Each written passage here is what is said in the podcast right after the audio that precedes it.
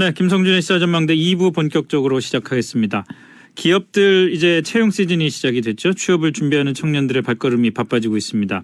근데 요즘 미투, 이 미투 때문에 어, 최근 기업들마다 그 어떤 기업에 가면은 이런 미투를 해야 하는 이런 괴로움을 받지 않을까 이런 생각까지 하면서 지원하는 그 그런 젊은이들도 많고요. 또 그 기업들의 정보를 공유하는 소셜 미디어 인터넷 사이트에 이런 그 일종의 자기 경험담들이 많이 올라오니까 그런 사이트에 대한 관심도 높아지는 것 같습니다. 아, 실제로 해당 사이트에는 각종 부당 행위들에 대한 폭로들이 이어지고 있다고 합니다. 이런 사이트를 운영하는 잡플래닛의 김지혜 이사를 연결해서 한번 말씀을 나눠보겠습니다. 이사님 안녕하십니까? 네, 안녕하세요. 예, 우선 잡플래닛이 어떤 일을 하는 회사인지 좀 간략하게 소개를 해주시죠. 네, 자플래닛은 전현직 임직원들이 자신들의 직장 경험을 바탕으로 기업을 평가하고 면접 후기를 남기는 일종의 기업 정보 플랫폼입니다. 예. 많은 구직자들이 활용하고 있죠. 네, 그러면은 전현직 임직원들이 직접 어, 여러 기업들의 관계자를 만나서 인터뷰를 하고 그 기업에 대한 그 평가를 하고 그러는 건가요? 아, 기업의 보통 채용 자, 네, 어, 자신의 기업 경험을 나누고요. 아, 예. 재직 경험도 나누지만 면접 경험도 함께 올리는 편입니다. 네, 그렇군요. 자, 이 공채 시즌이 본격적으로 시작됐는데 네. 이번 공채 시즌은 좀 특별할 것 같아요.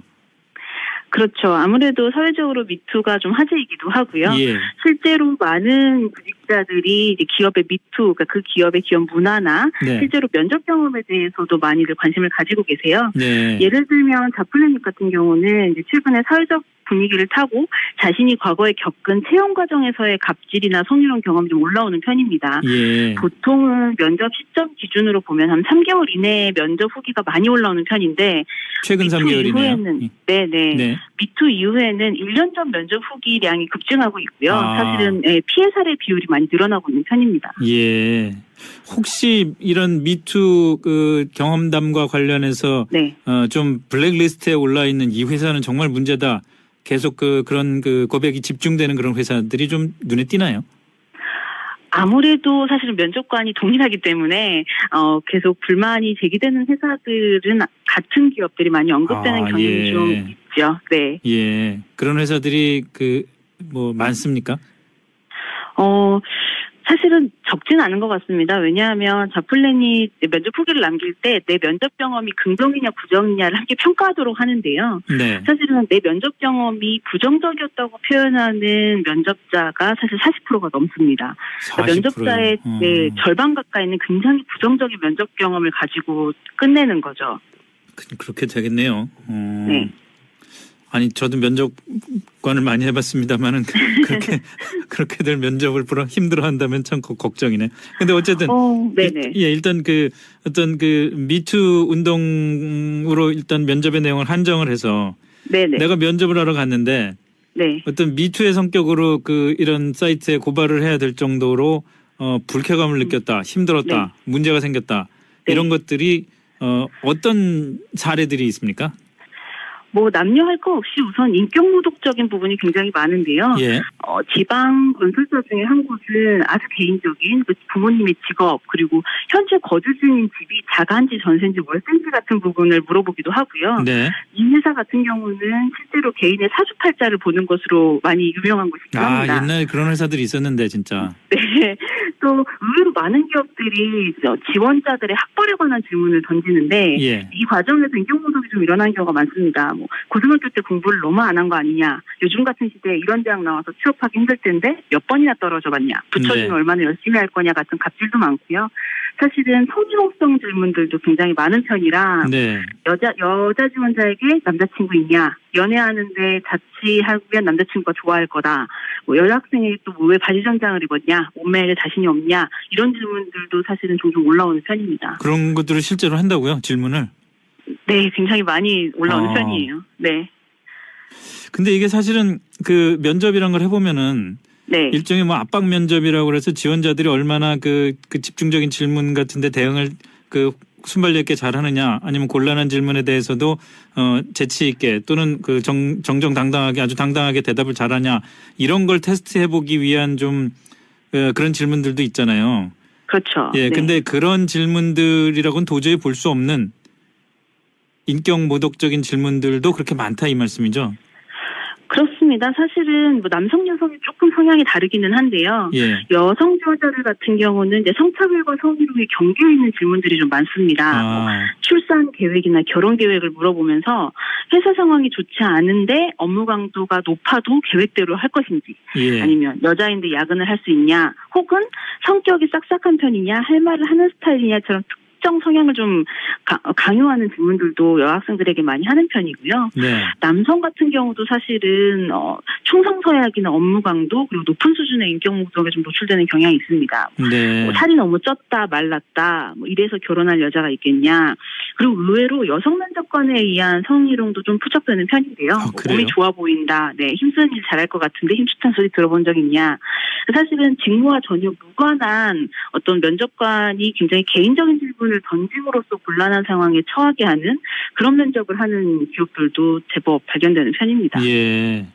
최근에 기사를 보니까 면접관이 여자 지원자에게 성폭력을 당하면은 얘기할 거냐 이런 질문을 했다는 기사도 있던데 네. 그런 수준의 정말 말도 안 되는 그 면접관의 질문도 꽤 있는 모양이죠. 그렇습니다. 특히 이제 미투가 워낙 사회적으로 이슈가 되다 보니 면접관들 중에서는 그것에 동의하건 동의하지 않건 지원자들에게 어, 우리 사회 흔히 말하는 답정너라고 하죠. 어느 정도 답이 정해져 있는 것처럼 보이는 질문을 던지면서 실제로 이거는 굳이 어, 대기업 공공기관 할 거 없이 어, 그런 종류의 질문들을 많이 던집니다. 성폭행 당했을 때 어떻게 할 것이냐? 네. 아니면 특히 남학생 남성 지원자 같은 경우도 뭐 술자리에서 욕설을 들었다면 혹은 실적이 좋지 않아서 누가 너한테 사- 윗사람이 너희 욕을 했다면 어떻게 대응할 거냐 신고를 할 거냐 뭐 이런 질문들을 많이 물어보는 경우는 있고요. 사실 이런 질문은 미투 이전에도 상당히 오랫동안 지속되었던 질문들 중에 하나이기도 합니다. 그럼 그런 질문들의 의도는 뭔가요? 무슨 대답을 바라는 건가요? 어떤 대답한 사람을 뽑고 싶은 건가요? 기업들은 압박 면접이라고 이야기를 하기도 하는데 네. 뭐 공식적으로 이야기를 하는 것으로는 이 기업에 와서 이 사람이 얼마나 어, 뭐 윤리적인 사고 방식을 가지고 있는지 어떻게 올바르게 행동할 것인지를 보려고 묻는다라고 하지만 사실은 이제 지원자들이 느끼는 부분은 전혀 다르고요. 무엇보다 이런 부분에 대해서 기업도 교육을 합니다. 면접과 교육을 하기는 어, 하는데 당연히 그렇죠. 문제는 2차 면접 같은 임원 면접인 거죠. 그러니까 최근에는 직무 성격이 중요하지만 사실은 지금 임원이신 분들 중에 많은 분들은 노동력 자체가 중요하던 시절에 회사에 들어오셨거든요. 예. 그러다 보니까 이런 개인적인 질문들이 좋은 사람을 뽑는 기준, 그러니까 충성스러운 사람을 뽑는 기준이라고 생각하는 경향이 있습니다. 네. 아무리 교육을 해도 사실은 임원들의 생각을 바꾸기 어려우니 면접 분위기가 안 좋아질 수밖에 없는 거죠. 아, 그렇군요.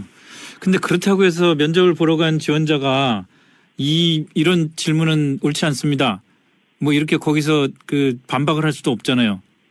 맞습니다.